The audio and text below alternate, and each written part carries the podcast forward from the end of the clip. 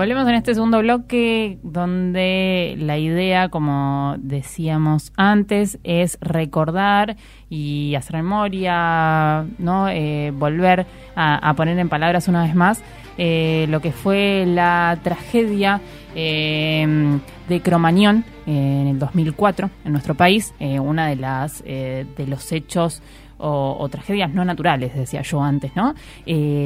con más cantidad muertos de nuestra historia reciente, digamos, muy reciente. Eh, hablábamos un poco de eh, el nuevo espacio de la memoria, y, los distintos eh, que se va a dar en el en lo que fue el boliche República Cromañón esa resignificación y ese valor de esa de esa nueva ley que promulga y que genera una apropiación de este espacio y también otros espacios y otras conquistas que han ganado sus familias víctimas y sobrevivientes a lo largo de todos estos años eh, bueno, y un poco la idea es, volver a, pensar un poco eso que pasó, plantearnos algunas preguntas. Eh, tal vez pensábamos antes, ¿qué es la palabra tragedia? ¿De qué estamos hablando cuando hablamos de tragedia? Eh, tiene que haber una causa para que haya una tragedia. Una tragedia nos lleva a algo que parece haber pasado como hoy, de repente, y es inevitable, ¿no? Exactamente. Justamente si estamos hablando de, de, memoria y estamos este, mm, interpelando la, la, palabra tragedia, es porque creemos que cuando el Estado tiene responsabilidades eh, y no puede cumplirlas o no las cumple, eh, eh, ya la palabra tragedia deberíamos ponerla en un rincón y empezar a señalarla porque de tragedia no tiene nada. Esto es como cuando uno desea suerte. la suerte en algunos aspectos no existe. Entonces creemos que si hubo un Estado responsable que encima después se lavó las manos, empezó a descubrirse por medio de los juicios que todo era prácticamente trucho, las habilitaciones, los entongues con los empresarios, ¿sí? Y todas las responsabilidades de las cuales ahora vamos a hablar, creo que la palabra tragedia queda muy pequeña eh, y es envilecer una, una causa y, un problema tan eh, grave como tuvo nuestra sociedad, ¿eh? porque cuando el Estado es el que está en falta, el problema es social, no es de un grupo pequeño, excluido, eh, marginado y sobre todo también poníamos en tela de juicio la idea de la estigmatización de los jóvenes y de las jóvenes, eh, porque, bueno, claramente los medios apuntaron hacia este, una juventud que eh, allá cerca de, la crisis del 2001, marginada y excluida, era apuntada eh, como la responsable y la descerebrada que había estafado esa noche con este, las bengalas y la pirotecnia. Bueno, como decía Oriana, en el bloque anterior estuvimos hablando de este espacio de la memoria conquistado, que realmente lo celebramos porque es un espacio para todos y para todas. También eh, la idea es, eh, es contextualizar un poco más esto que, esto que ocurrió para que lo pensemos juntos y juntas. Eh, nos gustaría que, que, ustedes en sus casas reflexionen como nosotras. De hecho, ponerlo en palabras ahora nos ayuda a cuestionarnos a nosotros. Creo que la memoria tiene eso, poner en tensión y en conflicto lo que pasó con el presente para podernos construir. ¿sí? Y dentro de unos años esto también va a volver a reconstruirnos porque seguramente va a haber más conquistas de derechos.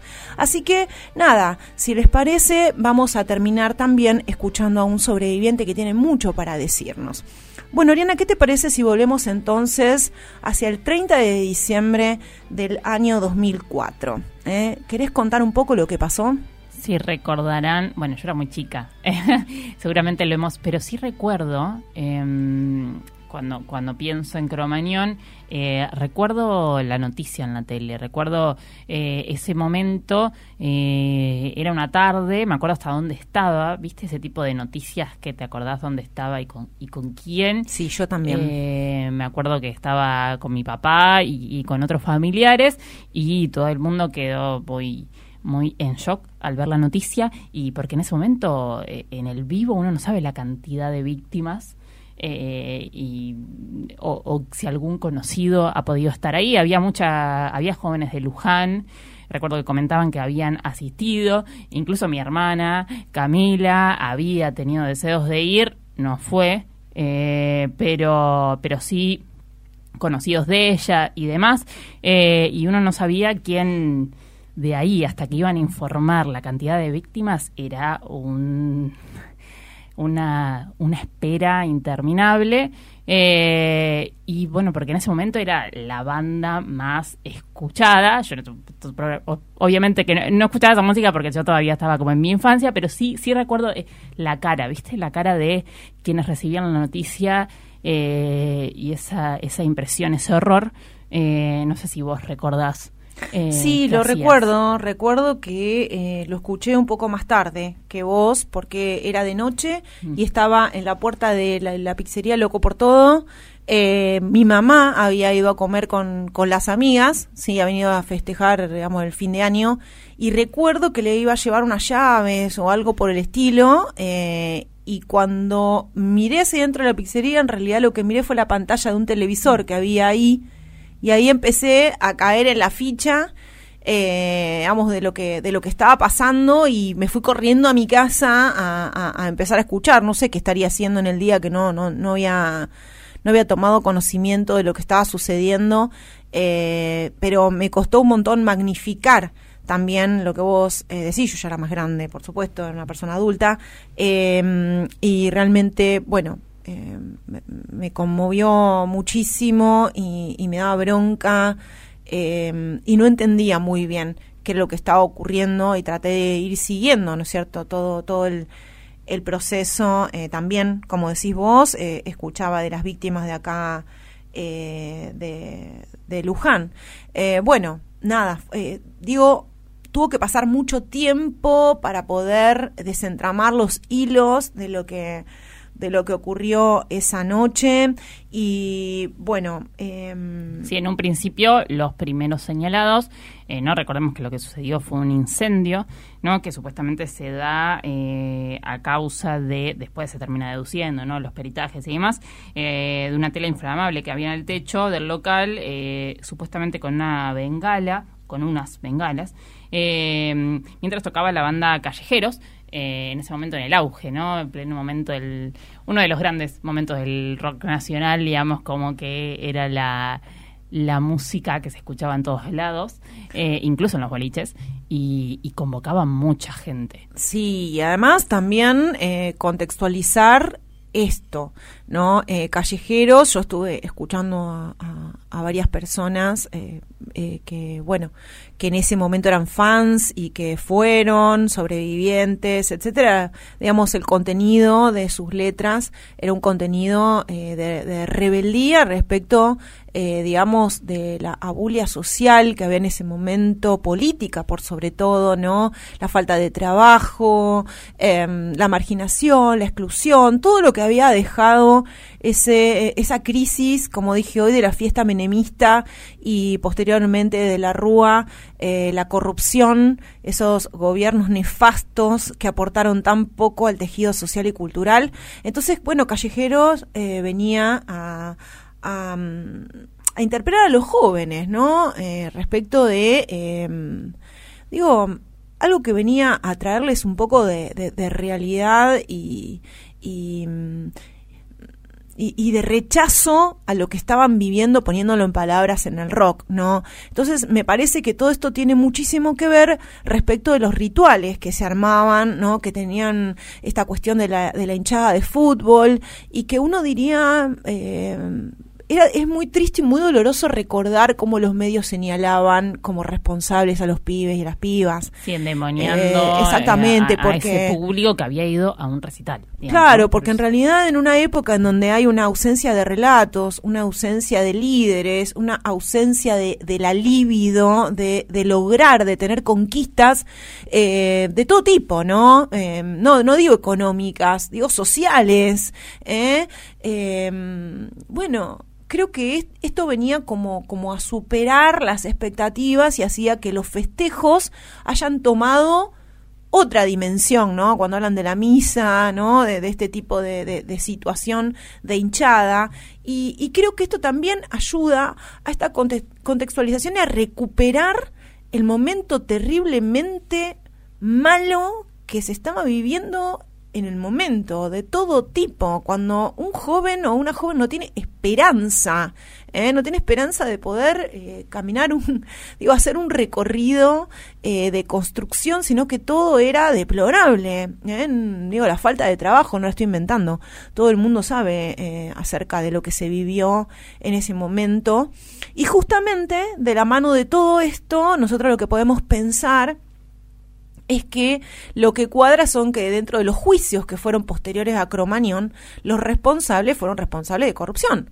¿eh? porque no, no se cumplieron ni las normas, eh, ni, ni, ni, ni, por ejemplo, la habilitación del local era una habilitación para 1.030 personas. Sí, 1.031 específicamente. Bueno. Y había un, habían entrado cerca de 4.500 más o menos. Sí, entre 4.000 y 5.000 eh, personas, no se pudo determinar la cantidad.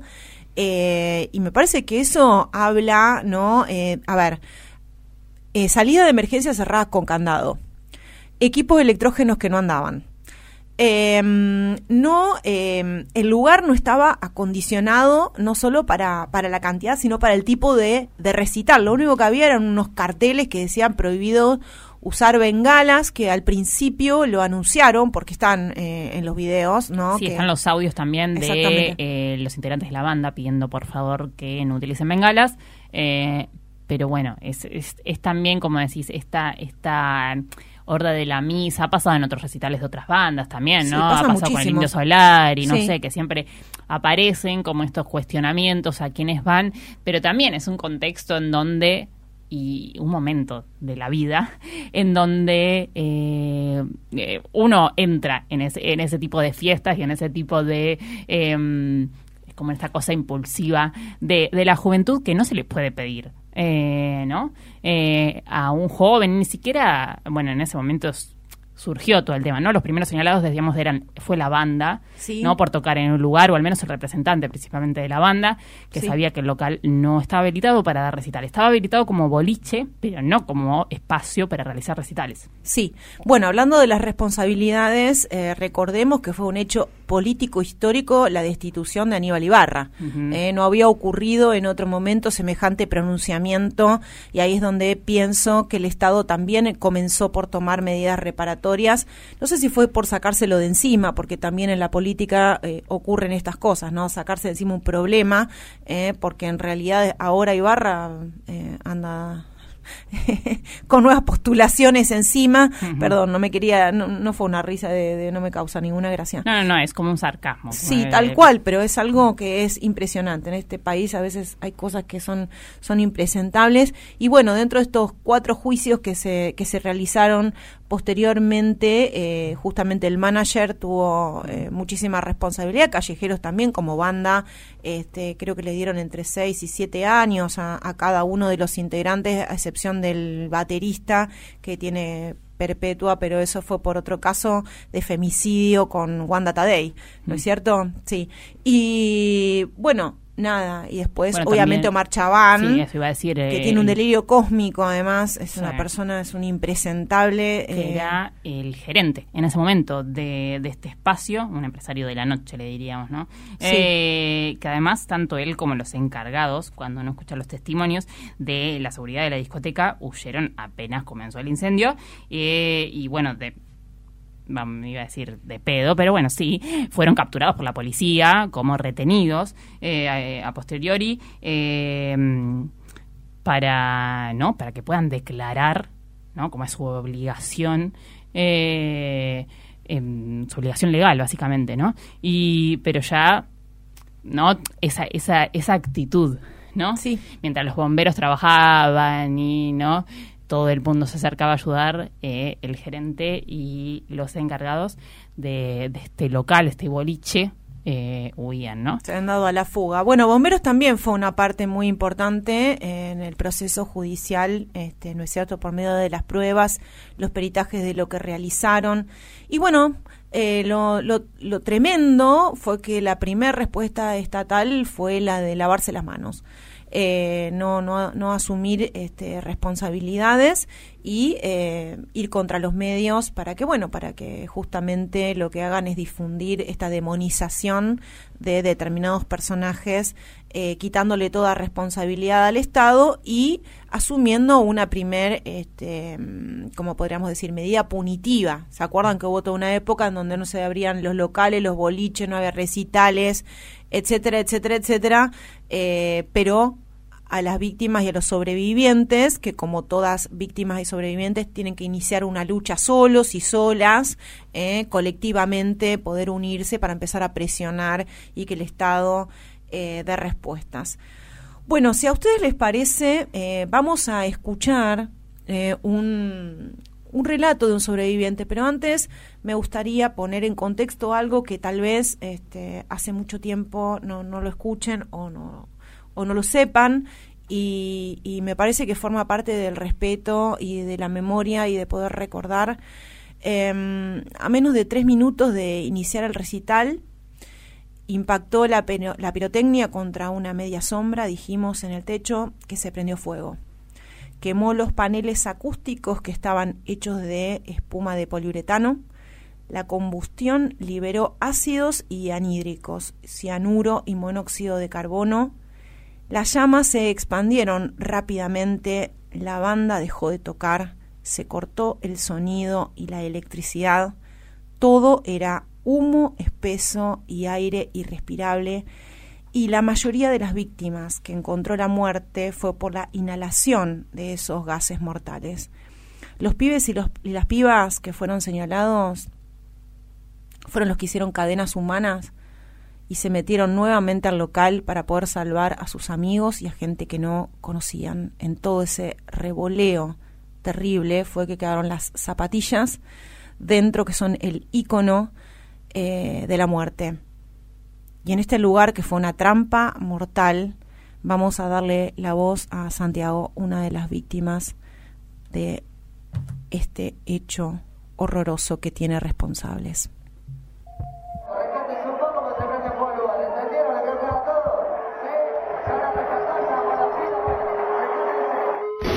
Bueno, mi nombre es Santiago Vicina y soy sobreviviente de Cromañón. Bueno, el 30 de diciembre del 2004, eh, en principio este, parecía ser un día bastante emotivo. Estamos comiendo al show con ustedes y para ustedes, callejeros. Antes de lo sucedido estaba muy entusiasmado.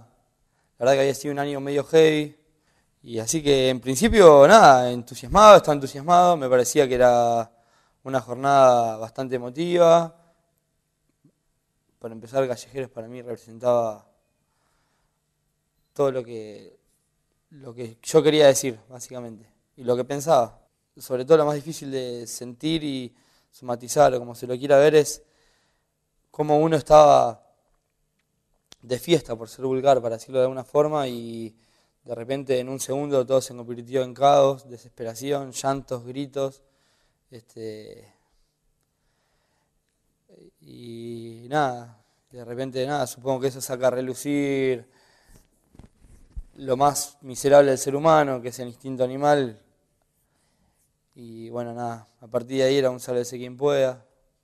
Supongo que eso también es lo que después generó consecuencias muy graves en muchos de los sobrevivientes. Había cuerpos tirados en el piso, uno tenía que pisarlos, si quería salir no tenía alternativa.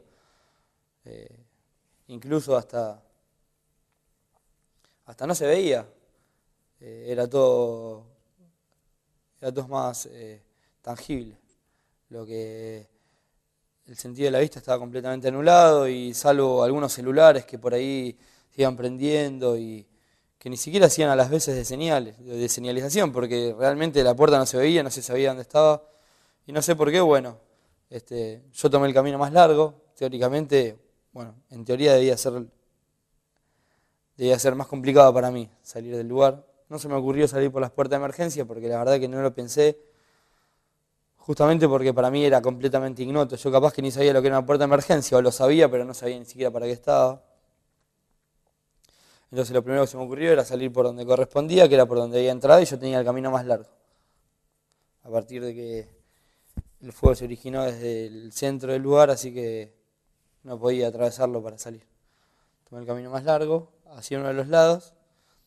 Yo sabía que tenía dos rectas para llegar a la puerta por la que había entrado, entonces terminé la primera recta donde había una barra, intenté pasarla, eh, me costó muchísimo, perdí una zapatilla. Recuerdo que de aquel lado había un muchacho ayudando a gente, se ve que a sus conocidos, y en un momento yo le pedí desesperadamente que me ayude y me miró con cara de no puedo, ya no. Y ahí nada, ahí supongo que, comenzó esto que te decía de del salve que sea quien pueda y y nada, bueno, una vez que salté la barra ya la luz se había cortado y ahí fue, como te decía, todo muy tangible y era todo muy instintivo, había que llegar a la puerta como sea y habré hecho todo, si habría agarrado pelos, habré pisado cabezas, caminé por sobre gente que estaba parada, sobre gente que estaba tirada en el piso. No recuerdo los gritos, por ejemplo, que probablemente era lo que prevalecía, digamos, ¿no? En ese escenario. Y no sé, porque afortunadamente en un momento no sé si deseaba tanto en ese tantas preguntas, ¿no? Porque en ese escenario, así mismo también es como que hay uno, el sentido de la intuición es como que se pronuncia y es como que se, se activa y queda bien latente, entonces como que se sentía que había, como que la muerte estaba ahí, ¿no? En un momento me encontré con que tenía el cartel de salida cerca y supongo que ahí fue cuando cuando puse un, poco más de voluntad y un poco más de corazón, supongo que si no hubiese sido de esa forma, hubiese seguido. Inclusive estando en ese lugar y en el que estuve mucho tiempo, donde no se podía avanzar y, nada, era todo era toda una masa de gente que no podía avanzar y que estaba toda estática ahí, que ya no, no, tenía movimiento, ya no salía. Inclusive en ese momento yo, de alguna forma, yo me entregué a la muerte. Y en el momento en el que empezó, empecé a dormitar o empecé a sentir que, ya empezaba a perder la, conciencia, que ya seguramente la tendría perdida. Entonces vi que hubo un movimiento y me dirigí hacia él y nada, cuando me quise dar cuenta estaba afuera. Cuando llegué a la salida me senté y reflexioné vagamente sobre lo que había ocurrido y sabía, y ahí nada, era ruidos, ruidos y caras y caras, era, parecía un tipo drogado, completamente drogado, que así, así estábamos, así estábamos todos. Así que nada, me senté ahí y en el momento que dije me quiero ir de acá, lo único que pensé era ir a mi casa. A todo esto yo había dejado mis cosas en el guardarropas, claramente las perdí. Eh, solo tenía un pantalón corto y una remera, las zapatillas las perdí en, en todo ese quilombo, por llamarlo de alguna forma. Así que nada, lo único que quería era llegar a mi casa y cuando me iba a parar nada, estaba lleno de vidrios, no me importaba clavarme nada, o sea, realmente no me importaba nada. Y cuando estaba por salir, este, bueno, vino un chico y me tiró un par de zapatillas. Terrible. Bueno, me puse ese par de zapatillas y arranqué a caminar. Eh, paré en un lugar donde había una señora muy hospitalaria que nos estaba dando agua para, para tomar a todos de una manguera. Que recuerdo, uno de los recuerdos más, más grosos que tengo es que en el momento en el que tomé agua sé que tenía el cuerpo tan cargado de humo que me hizo muy mal, muy mal. Cuando hice tres cuadras, paré en una estación de servicio, vi a un tipo que tenía para, el, para ese entonces un auto bastante ostentoso, entonces pensé que capaz me podía dar una mano prestándome un celular. Ni siquiera quería plata. Así que le pedí que me dejara llamar a mi, a mi casa. Llamé y estaba mi hermano. Le comenté, o no, no me quería prestar el celular, claramente, no me creía. La verdad es que yo tenía dos zapatillas del mismo pie de distinto color, una remera roja llena de hollín, toda la cara negra. Entonces, nada, le pedí por favor que me prestara el celular, eh, ante la insistencia me lo prestó. Y cuando me escuchó hablando a mi hermano, que le contaba, mi hermano me dijo, vení ya para casa. Y cuando me escuchó, eh, me dio 10 pesos. Se lo agradecí. Caminé una cuadra, los taxis no me paraban. Y yo llegué a mi casa y mi madre estaba completamente desvanecida, no podía más. Así que nada, prendimos la tele y me encontré con, con el resultado incipiente de la cosa. Y la verdad que cada vez era peor y cada vez se agravaba más. Pero supongo que ese solo fue el comienzo de algo muy heavy, de un proceso psicológico muy heavy, que lo arrastro hasta el día de hoy y que lo voy a arrastrar seguramente algunas cosas hasta el último de mis días. Después lo que pasó era tener miedo a todo, hasta cruzar un puente, ese nivel. No, al principio, los primeros meses, participé bastante de las movilizaciones. No sé, la vida después de Cromañón claramente es otra, eso seguro. Pero en mi caso, Cromañón ha servido para darme cuenta de que era la música lo que me gustaba, para acercarme a la música, para empezar a componer. Justicia no va a haber nunca, porque lo justo era que no hubiese pasado lo que pasó, es en primer lugar. Considero responsable mayoritariamente al Estado. Ah, supongo que ser sobreviviente en este marco significa, no sé, ser un olvidado. Bien, escuchábamos a Santiago Aicine, eh, sobreviviente de la tragedia Em, y además, eh, hoy día, digamos, eh, uno de los protagonistas de la banda, una banda muy popular que surge después, ¿no? Em, también de rock nacional, resignificando un poco ahí el género y de esta misma línea hablábamos de eh, rock comprometido, social, ¿no? Que salta a la banca.